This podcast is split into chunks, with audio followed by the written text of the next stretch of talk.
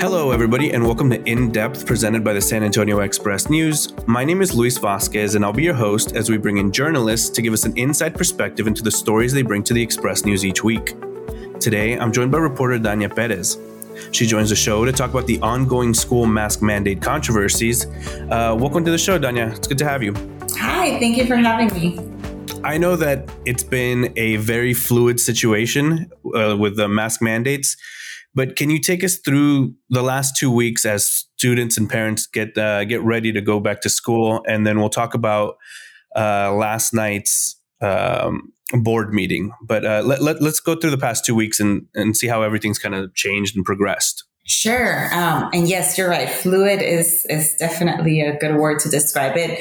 Um, so most districts in the region started their um, or are starting their school year, I should say. It's happening as we speak. Um, they're starting their school year between the 9th of August. Then they had another start date on the 16th, which is, which was this week, this Monday. And then another start date on the 23rd. So most districts started on the 16th. Then we have a few of them starting this upcoming week. By this Monday, we should have most the majority, the vast majority of the districts in the region in the county already starting their their their school year. What happened on the 9th, uh, the biggest district that started that week was San Antonio ISD, and they were joined by a handful of others. But as the week went by, that's when the county started reporting a, a huge spike in cases, right? San Antonio has always been very adamant about, you know, they, they they keep, or most districts, but San Antonio has been very outspoken about how they keep close tabs with what's happening uh, in the community as far as the spread, because that obviously is going to translate into what's happening in the classroom. So then the conversation began about um, who,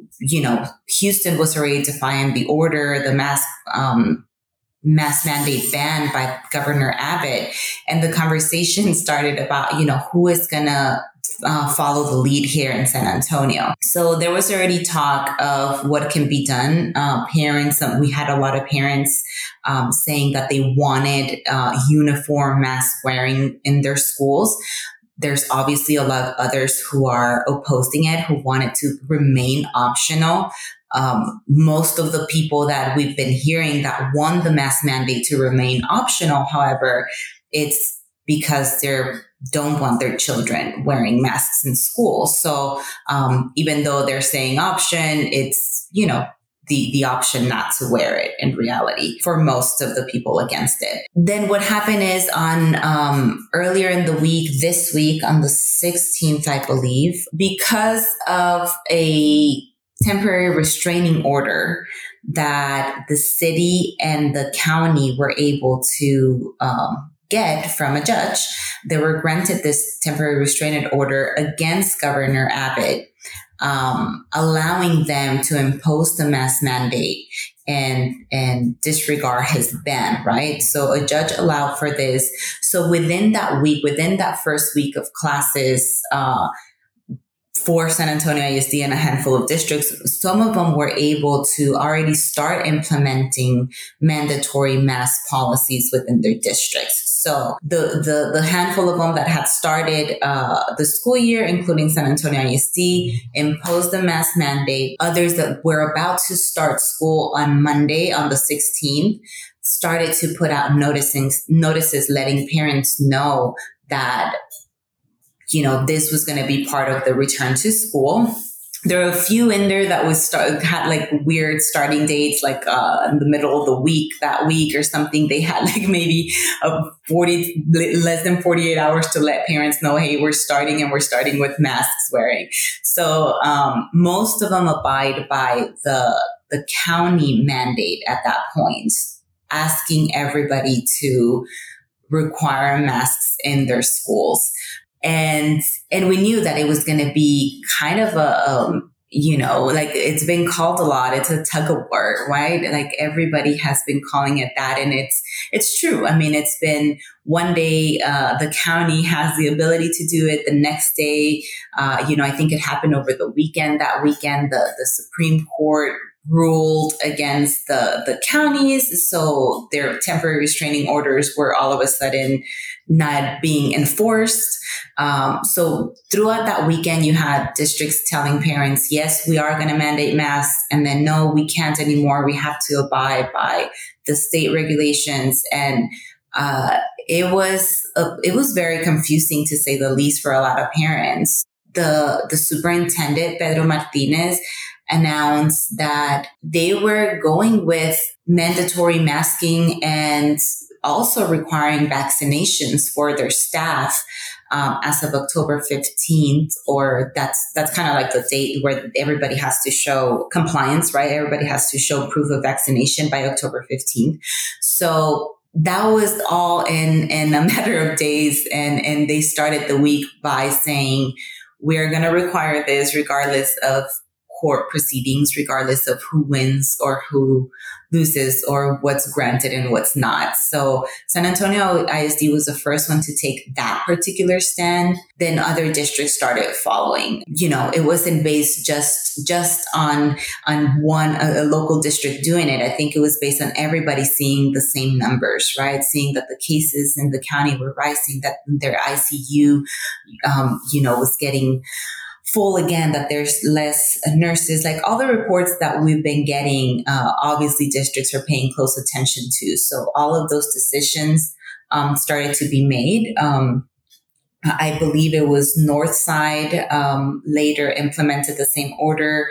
We had Northeast yesterday, and we have other districts planning. I think Alamo Heights has the school board meeting tomorrow, um, Saturday, and the conversations have been ongoing, and a lot more districts are planning to implement the same requirements, at least temporarily, so that they, they can keep track of these numbers and so that they can keep the spread kind of contained or away from their classrooms, I should say, not really contained, but uh, outside the classroom uh, at least.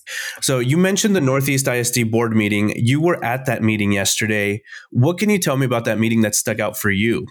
Well, I mean, um, it was um, the show of support against um, ma- mandatory masking was, I think, a little surprising, but I, I, can't really say that it was unexpected. Um, a lot of parents who were concerned about being in a room full of people were not there, right? I mean, there were emails sent to the board members uh, prior to the meeting, and um, one board member stated that they were uh, largely in support of of making masks mandatory. It was a very lengthy meeting. I was I was very um, like I said, I've seen meetings like this before, so I wasn't technically surprised, but parents were very, very patient. They all waited to give their two cents. You know, they have 45 seconds to speak. Some were very frustrated.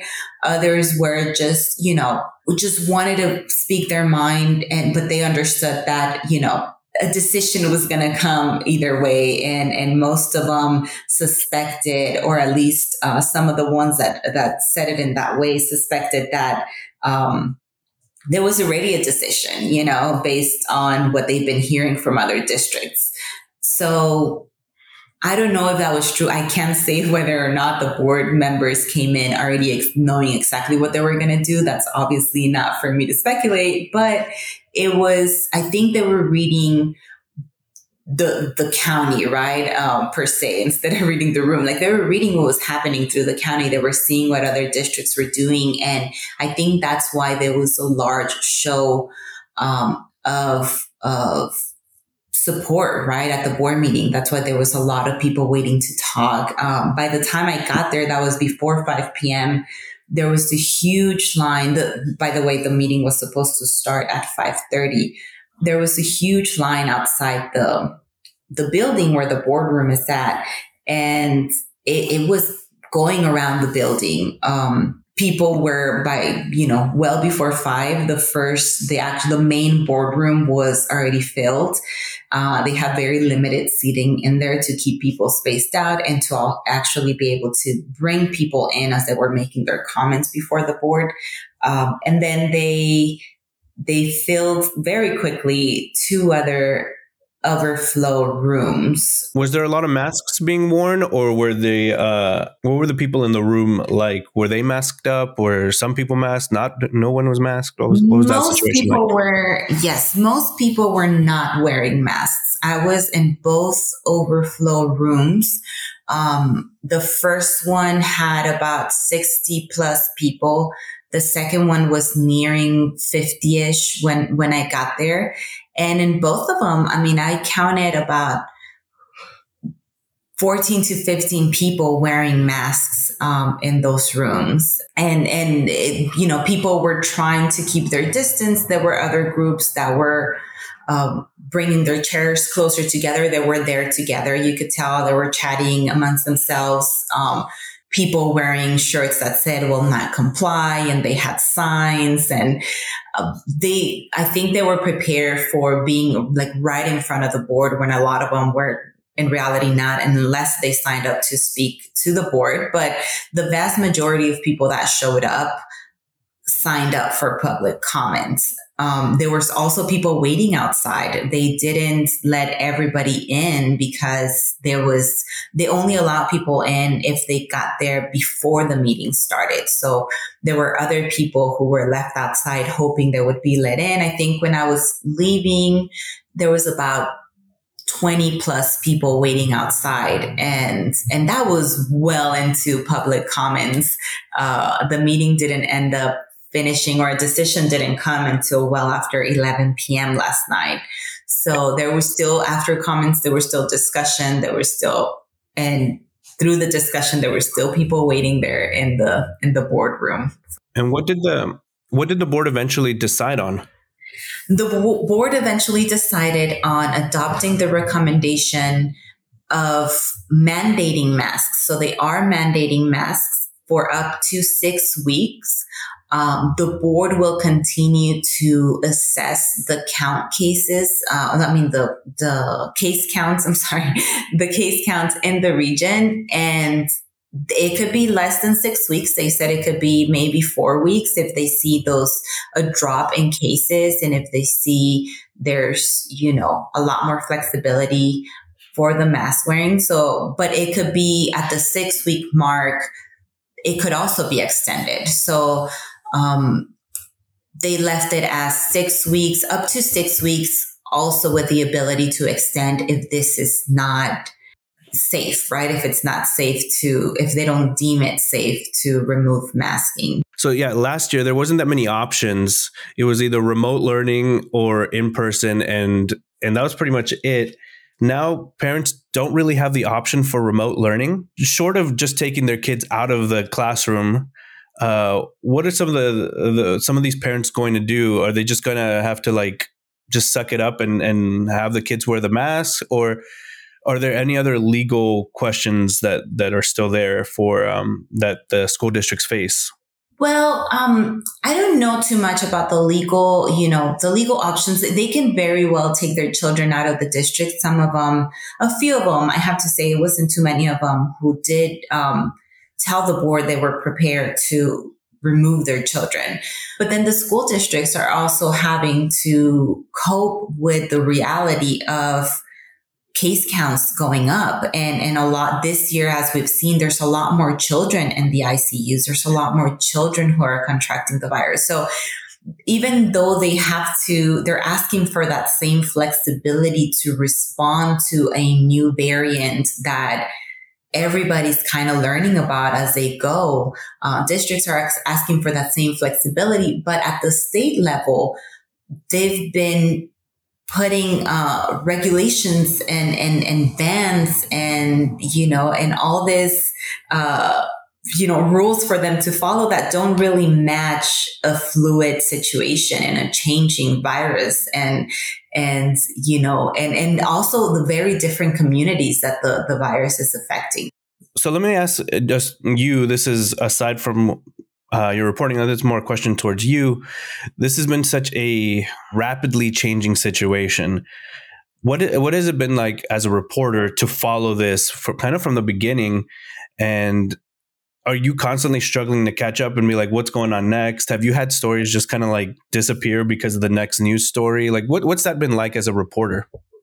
Yes. I mean, we've had to uh, learn to, you know, prioritize a lot this year and also pivot, right? You're right. I mean, that first week of classes, I was preparing for other, you know, long-term stories and I had been reporting on this and uh, many other projects that I had to immediately drop as all of these mask mandates became so fluid and, and changing in, in, in a matter of days. Uh, you know, we had very different decisions. So yes, I've had to pivot a lot. I've had to keep track of a lot of different sides of the story. And, and I think I've also had to try and keep tabs with the parents, um, a lot more. I mean, you try and do that on a regular year, right? Regardless of the situation. But I think nowadays that's even more important because yes, this, we might report on what's happening on at, a particular school board meeting or a particular day in the school or even at the, you know, higher ed level.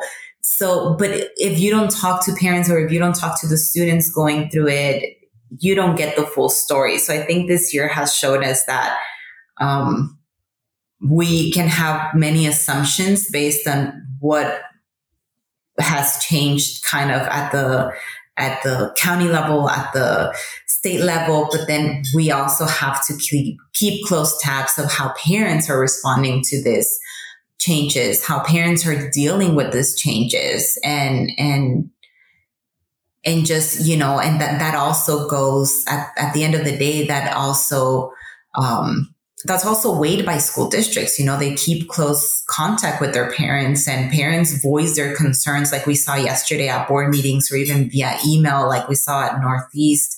And the, we have to understand that those concerns, those frustrations are shaping a lot of those decisions as well. So, um, I've learned a lot about that this year so far, but I think we're, we're en route to keep learning a lot more from from parents as well. All right, Dania. Well, thank you so much for your time. I appreciate all your reporting. Um, you have a good day today. You too. Thank you so much for having me.